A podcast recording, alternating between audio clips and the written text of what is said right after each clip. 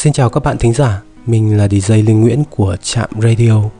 Rất vui mừng chào đón các bạn tới lắng nghe chuyên mục Radio Văn Học được phát sóng hàng tuần trên các kênh SoundCloud và Spotify của Trạm Radio.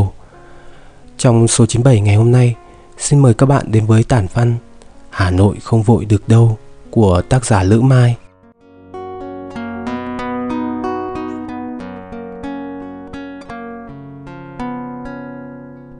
Thương mùi áo cũ. Có ai đi thương một mùi áo cũ? Mỗi lúc trong lòng dội lên câu hỏi ấy, tôi lại nhớ bà nội tôi, người luôn nói áo cũ có hương thơm đầy day dứt, khiến sống mũi cay và mắt cũng cay.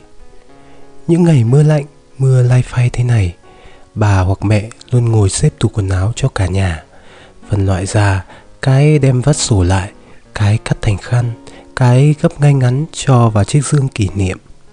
Lũ trẻ chúng tôi xúm xít chung quanh tấm phản, giữa cơ man quần áo cũ thoảng mùi long não. Gia đình tôi có thói quen giữ gìn quần áo cũ cho mọi thành viên, nên khi những chiếc dương chồng chất lên nhau, lại chính là lúc căn nhà chỉ còn vài người già ngồi ôn kỷ niệm. Chúng tôi, lũ trẻ năm nào đều đã như bầy chim tung cánh khắp muôn phương. Tôi có thói quen ít mang theo áo ấm khi từ phố về quê, bởi lòng dạ đã nương tựa cậy nhờ vào những tấm áo cũ quanh năm ngủ quên trong giường gỗ.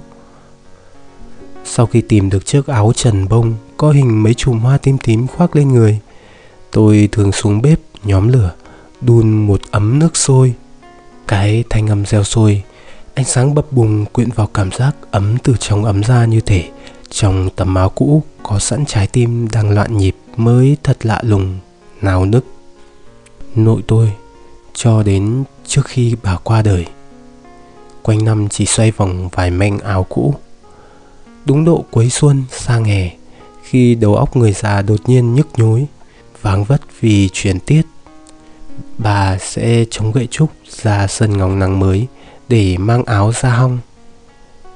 Ký ức tuổi thơ tôi hiếm có một hình ảnh nào bình yên hơn thế. Những manh áo nâu sờn rách đặt cạnh những tấm áo mới tinh, có khi rất lâu rồi hoặc chưa bao giờ bà mặc, đều được giặt sạch, nhí nhách nhỏ nước xuống sân nhà rồi ráo khô trong nắng. Có một thủa, hễ mở tủ gỗ ra, thấy những viên long não đã mòn, mùi hương chỉ thoáng qua thay vì nồng sực, bà lại nhắc điều mà ai cũng biết, đó là trời đã chuyển tiết đông, một năm đã lại vợi dần. Quê tôi có tục lệ hễ ai qua đời sẽ được an táng ở ngọn núi phía bên kia sông. Dòng sông nhỏ chia làng thành hai thế giới âm dương. Một ngày mùa đông, bà nội tôi cùng những manh áo cũ mới của người đã vĩnh viễn về phía bên kia sông. Đời người đàn bà quê tôi có hai lần xương quần áo theo sau, lần đi lấy chồng, lần rời cõi tạm. Trước hình ảnh ấy, ai mà không khóc. Chúng tôi, lũ trẻ năm nào được bà bao bọc, bênh vực trước đòn roi của bố mẹ, đều đồng tình rằng mỗi đận về quê, cứ đứng trước dòng sông nhỏ ấy và nhắm mắt lại, sẽ luôn thấy những vệt sáng nối đuôi nhau đủ màu sắc, hương thơm xưa cũ từ bờ bên kia lói tận bên này.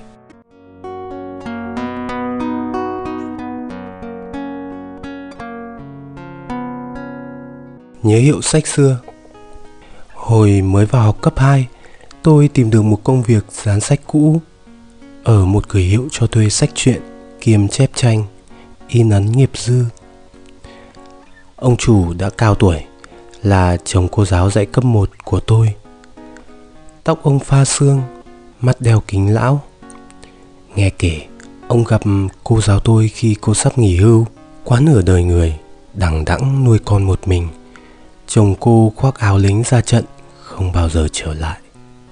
Thoạt đầu, ông bảo tôi đặt những ngón tay lên mặt bàn, rồi chỉ cho tôi cách nâng một cuốn sách trên tay. Với sách là phải nâng, chứ không thể cầm nắm như bao vật thể khác trên đời. Biết nâng sách, dở sách, rồi tôi mới bắt đầu công việc. Mỗi cuốn sách dán phẳng phiu, vuông vức, tôi được trả công 300 đồng. Hàng ngày, đi học về, tôi ghé cửa hiệu cắm cúi, vuốt vuốt, cắt dán, xong xuôi thổi nhẹ bụi trên bìa sách bay đi. Theo thời gian, tôi nhận ra rằng mình đã hoàn toàn quên mất cái cảm giác khó khăn khi làm việc với hồ dán, băng keo, dao kéo, thước kẻ để khắc phục những cuốn sách tả tơi khi bị quăng quật giữa cái thời truyện tranh lên ngôi. Trẻ quê lẫn đám thanh niên qua lại cửa hiệu như nêm. Chậm chân lỡ miệng một chút, người khác thuê mất. Ở cửa hiệu ấy, truyện tranh không phải là thứ duy nhất lôi cuốn trí tò mò của tôi. Ông chủ có hẳn một giá sách cũ kề sát khung cửa sổ nhìn ra hồ sen xuân hè ngan ngát, thu đông quạnh lòng. Khi vãn khách, ông ngả lưng trên ghế mây, đẩy mục kỉnh trượt xuống sống mũi và nâng một cuốn sách trên tay. Dáng điệu thong dong ấy không ít lần gây phiền toái cho cửa hiệu. Một người nào đó xộc thẳng vào đặt ông in câu đối đi viếng đám tang. Thế nào ông cũng để mục kỉnh lên, từ tốn cất sách đúng vị trí trên giá, rồi mới lấy cuốn sổ ghi tên tuổi, ngày giờ, pha màu, chọn vải, vết mực in. Những cái nhíu mày, xoa tay vừa sốt sắng, vừa ngụ ý, thậm chí không ít lần lời kêu than, gầy gổ của khách chẳng khiến ông thay đổi tác phong. Nhưng một khi vải đã căng, màu in đã sẵn, thì ông làm chuẩn xác đến từng chi tiết. Vừa làm, vừa ngân nga, một đôi câu đối thong dong, chút tình mùi phận, dòng sông bến trời. Dán sách một thời gian, tôi bắt đầu học lỏm ông chủ, chép tranh, in câu đối. Như thế mà mỗi lần đông khách, tôi được giao chân pha màu, tô vẽ. Ông dạy, kể cả dán một cuốn sách hay in đôi câu đối tiễn người đời, tấc lòng phải thong dong, thanh sạch, sân si ẩu đoảng, bất thành. Lần nữa, tôi làm ở đó gần hết cấp 2, cho đến khi tôi xin không lấy tiền mà đổi công bằng sách cũ. Bản đầu tiên tôi nhận được là Quốc âm thi tập. Giấy xỉn, sộc sạch, dày cộp. Mỗi lần đọc một tay nâng sách, tay kia rón rén lật dở. Ban đầu, ông đồng ý, sau ông bảo rằng không thể trả công kiểu đó được. Rồi tôi nghỉ việc lúc nào không hay. Ngày nọ, sau rất nhiều năm lập nghiệp xa nhà, tôi bất ngờ nhận được gói bưu phẩm để tên người gửi là cô giáo cũ, vợ ông chủ hiệu sách năm xưa. Cô báo tin ông đã qua đời. Trước khi mất, muốn tặng tôi một số sách, nhưng khi hỏi được tin tức của tôi thì các con ông đã thanh lý hết khối gia tài ấy. Còn duy nhất vài cuốn ông hay gối đầu giường, cô cất được, đã ở hết trong gói bưu phẩm. Cô kể, trước lúc chút hơi thở cuối cùng, ông nhắn nhủ cô tìm một người bạn viết câu đối nhà mãi bên kia sông. Nhất định phải là một câu đối thong dong, tiễn đưa thì ông mới chịu.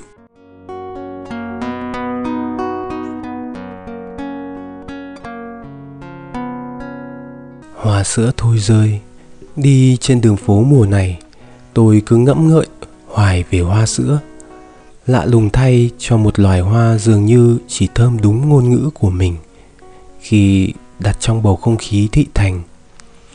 Trong sự phảng phất giữa bao niềm trắc ẩn, xót xa, bẽn lẽn rụng rơi, hoa sữa không có mùa chút lá, quanh năm chỉ một sắc xanh, lắm lúc tưởng chừng đơn điệu. Vào độ cuối thu, đầu đông, từng cụm hoa màu trắng ngà, nhỏ xíu nảy ra từ kẽ lá, phớt lờ sự canh đua nhan sắc của mọi hoa cỏ trên đời. Nhưng hương thơm tạo hóa nồng nàn như thế, dẫu muốn khép mình cũng đâu có trốn được ai. Ở rất nhiều góc phố, rất nhiều ngõ vắng nơi này, hoa sữa bén duyên trời, mà trong mùi thơm day dứt. Một đôi lần, cụ Nhẫn, nhà trên phố Quán Thánh, mời tôi lên gác 2, căn nhà cổ. Cánh cửa sổ đã ngả màu thời gian kéo kẹt mở ra, sừng sững trước mắt tôi một thân hoa sữa cổ thụ già nua, chẳng biết đứng đó tự bao giờ.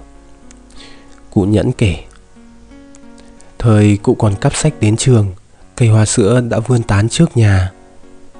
Bên kia đường, nhà cậu bạn học chung từ lớp vỡ lòng cũng có một cây như thế. Hai đứa trẻ tung tăng đến trường, ngày nào cũng đứng áp lưng vào gốc cây đo xem mình cao đến ngần nào, rồi cầm phấn trắng vạch vào thân cây thành dấu. Họ gọi đó là hai cây sinh đôi, bởi chúng giống nhau đến kỳ lạ, từ chiều cao đến tán lá xoay tròn, đến những vạch phấn trắng chì chít theo năm tháng. Chiều từ trường Bưởi, bây giờ là trường Chu Văn An, quốc bộ về nhà, hai đứa trẻ cứ nhìn cây sinh đôi rõ dần trong mắt để đo đường về nhà. Bây giờ bên kia đường là một cửa hàng thời trang khá lớn. Cây hoa sữa trong ký ức cụ Nhẫn đã không còn. Năm nay cụ ngoài 80 tuổi vẫn còn đủ minh mẫn để nhớ rõ cái chết tức tưởi của cây hoa sữa bên đường. Sau ngày cậu bạn thủa thiếu thời viết đơn tình nguyện lên đường nhập ngũ vào chiến trường phía Nam, chẳng bao lâu có giấy báo tử về. Cả khu phố dường như chết lặng. Bấy giờ cuối thu, hoa sữa đang vào mùa nở rộ. Từng chấm hoa nhỏ xíu rụng rơi tàng tóc. Cô sinh viên y khoa tên Nhẫn cảm giác không gian trước mắt mình như sụp đổ. Cô tất tưởi chạy lên gác 2, ngồi ở trước bàn học kê gần cửa sổ, nhìn sang chiếc bàn bỏ trống phía bên kia. Trên tay cô, những lá thư chàng lính trẻ gốc Hà Thành gửi về từ chiến trường hôm nào, như vẹn nguyên mùi mưa rừng, thuốc súng, cả những vết ố vàng chẳng rõ vì sương khuya hay nước mắt. Một thời gian sau, cây hoa sữa cổ thụ nhà bên ấy chết sững sờ giữa trời đất không rõ nguyên do. Mẹ chàng trai vẫn chiếc áo nâu vẫn mặc đi lễ chùa, lén lén thắp nén nhang vào gốc cây và lặng người trước di ảnh con trai nơi gác nhỏ. Trước lúc lên đường ra mặt trận, chàng trai ấy cứ mãi băn khoăn đã ra đi đúng mùa hoa sữa, và bao tâm tư chồng chất chưa kịp nói nên lời. Cả khu phố chẳng ai ngờ người thiếu nữ tên Nhẫn sau ngày ấy cứ ở vậy cho đến bây giờ, với cây hoa sữa cổ thụ cỗi cằn theo năm tháng. Nhấp ngụm trà, cụ chậm rãi nói với tôi, gần đây tivi báo đài họ vẫn kêu mùi hoa khó chịu, nhưng người Hà Nội chẳng ai bận lòng vì một loài hoa, tất cả đều cảm thấy bình yên và tiếc nhớ. Vì sao ư? Vì những con đường ngày xưa người ta trồng hoa thưa thớt, cả con phố dài chỉ dăm ba cây thôi. Hoa sữa cổ thụ tán vương cao tít, gió đưa hương lên trời, chứ không sực nức như loài hoa sữa mới trồng, lại trồng dày đặc. Lúc cùng tôi dạo phố, bà cụ đưa tay chỉ trỏ, miệng nhẩm đếm những thân hoa sữa cổ thụ còn sót lại ở phố này. Nhiều người mất ăn mất ngủ khi bị bủa vây giữa những con phố đậm đặc hương hoa. Còn những người như cụ Nhẫn lại bồi hồi, rưng rưng nhìn cảnh, nhớ người. Khi đêm xuống thật sâu, nếu tất cả cứ cuộn mình trong chăn giữa căn phòng cửa đóng then cài kín mít, sẽ chẳng ai ngờ được rằng giữa thành phố này, nửa đêm sương bất ngờ trùng xuống, lãng đãng rụng rơi lưng chừng các tàng cây, các tòa cao ốc. Và như thế, hương hoa sữa lại được dịp ù trọn cái lạnh lan man của thời khắc giao mùa. Cụ Nhẫn tâm tình, mình đã bắt được mối tâm giao với cảnh và người Hà Nội trong nhiều đêm như thế. Phố phường đâu có ngủ say, dẫu đôi lúc cũng chập chờn mộng du những giấc mơ thời son trẻ. Hà Nội sẽ ra sao nếu một ngày kia ai đó trở về mà không còn hoa sữa? Mùi hương nào sẽ lay động vỗ về ta khi yêu dấu cũ không còn? Sẽ về đâu những bài ca buông lơi lắng động? Sẽ về đâu những câu chuyện tình yêu và lỗi hẹn ngọt ngào? Khi ấy, ngay cả gió có lẽ cũng không còn quý phái, tinh khôi. Trang nhật ký chiến trường của người con trai nhà bên đọng lại trên khóe mắt nhăn nheo từng giọt lệ. Ở thành phố này, hoa sữa thuộc về một bầu ký ức. Có người đã nói với tôi, số phận mặc định của bà cụ Nhẫn phải đợi chờ từ cái tên cha sinh mẹ đẻ đặt cho. Cụ đưa khăn chấm nước mắt rồi tâm sự. Hồi trẻ thì đúng là đợi chờ, nhưng sau này là sống cùng những mùa hoa ký ức. Người đi thì đã không về, đến cái cây sinh đôi cũng bỏ tôi ở lại. Hà Nội trở lạnh, cái lạnh dâm dứt buộc người ta phải lần tìm đến khăn choàng, áo khoác, và thiếu nữ hay thiếu phụ cũng đều cần đến điểm phấn, soi gương. Cụ Nhẫn cũng thế. Cụ lần tìm trong giường gỗ chiếc áo len kiểu ghi lê đàn mốc, khoác thêm khi ngồi bên cửa sổ. Qua ba mùa hoa đằng đẵng, sáng ra cụ vẫn dậy sớm, vấn tóc gọn gàng, vào giờ khắc quan trọng không quên điểm chút sáp thơm lên môi và mỉm cười hiền dịu. Tuổi già điểm thêm trên gương mặt phúc hậu của cụ cặp kính. Nhờ có nó mà ngày ngày nét chữ người xưa vẫn hiện ra mồn một. Hương hoa sữa cuối mùa như dịu dàng, cứa vào nỗi nhớ nhung, tiếc nuối của con người. Chớm đông, Hà Nội vẫn đằm thắm với từng hàng cây, góc phố. Bằng chất giọng Hà Thành, nhẹ như hơi thở, bà cụ kể cho tôi nghe nhiều câu chuyện thú vị về thân cây hoa sữa già nua. Chỉ một thời gian nữa, mùa hoa kết thúc, từ chùm quả khô dài như đậu đũa, những hạt hoa sữa sẽ tự tách khỏi lớp vỏ xoay đều đều theo gió. Trẻ nhỏ thấy đẹp như giấc mơ, người già thấy gần như hơi thở. Tôi bất chợt hỏi lòng mình, Hà Nội, còn những con người sống cùng ký ức như cụ Nhẫn thì biết bao giờ nước mắt và hoa sữa thôi rơi.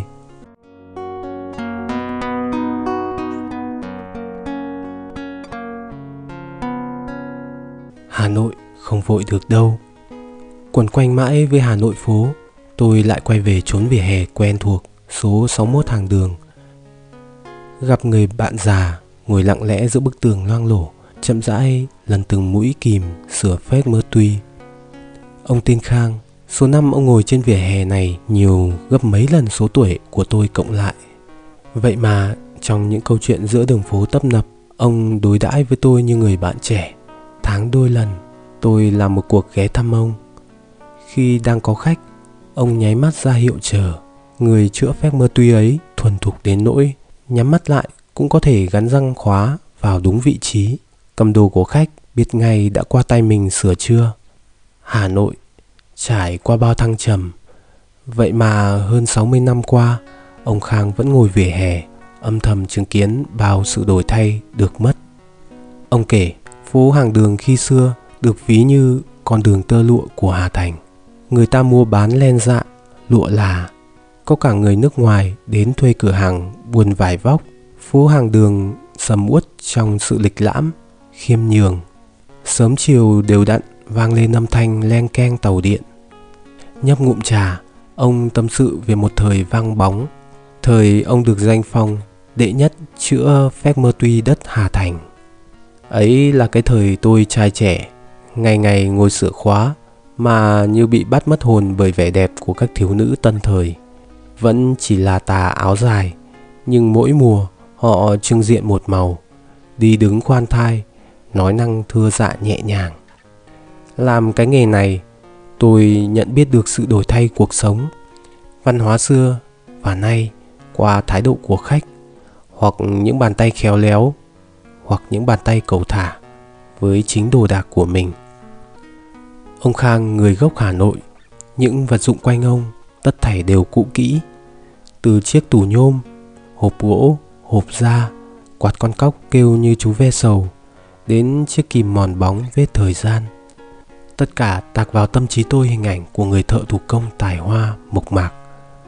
Ông thường bảo, văn hóa đặc sắc của người Hà Nội được tạo nên bởi các phố nghề. Nghề mất đi thì nhiều nét văn hóa cũng phai nhòa.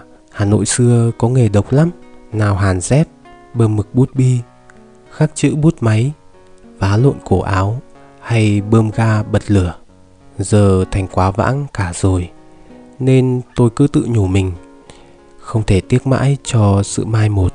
Thế đấy, tôi tìm đến ông chính bởi nhu cầu sửa phép mơ tuy. Nhưng quay về vỉa hè 61 Hàng Đường là để được nghe ông trò chuyện. Hà Nội bây giờ có hẳn con phố Hà Trung, chuyên thay khóa, sửa túi xách, quần áo. Nhưng nhiều người vẫn tìm về đây, lặng lẽ xếp hàng. Tay nghề uy tín của ông hẳn không còn gì để bàn. Nhưng lạ thay, bây giờ Hà Nội vẫn còn rất nhiều người nâng niu những đồ dùng cá nhân như một cách giữ gìn, kỷ niệm.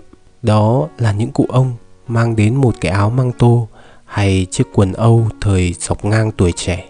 Là những cụ bà mang đến chiếc túi thủa tóc chấm ngang vai tịnh, không vết rách, vết sờn. Đủ biết chủ nhân đã giữ gìn thế nào. Những thứ đồ ấy, ông Khang nhận từ tay khách, sửa chữa, nâng niu như báu vật. Ông thường bảo, đó là thứ báu vật của tâm hồn người sử dụng. Nó còn quý giá bằng vạn những thứ đồ giá trị cả chục ngàn đô mà có người vô ý vứt xoạch trước mặt ông. Cảm giác như đang chạm vào một Hà Nội xưa cũ, lắng sâu. Hà Nội của một thời, người ra đi đầu không ngoảnh lại, đầy vinh quang và anh dũng. Của những đêm mơ Hà Nội dáng kiều thơm, của những người muôn năm cũ, hồn ở đâu bây giờ. Những câu thơ đong đầy, thổn thức, ông Khang đọc khi vắng khách, thấm vào tôi mỗi lay động không lời. Sự lưu luyến, nhớ thương sao mà xa xót quá. Nó khiến người ta tin về chiều sâu âm ỉ của cốt cách, văn hóa Hà Nội đang âm thầm hiện hữu quanh mình.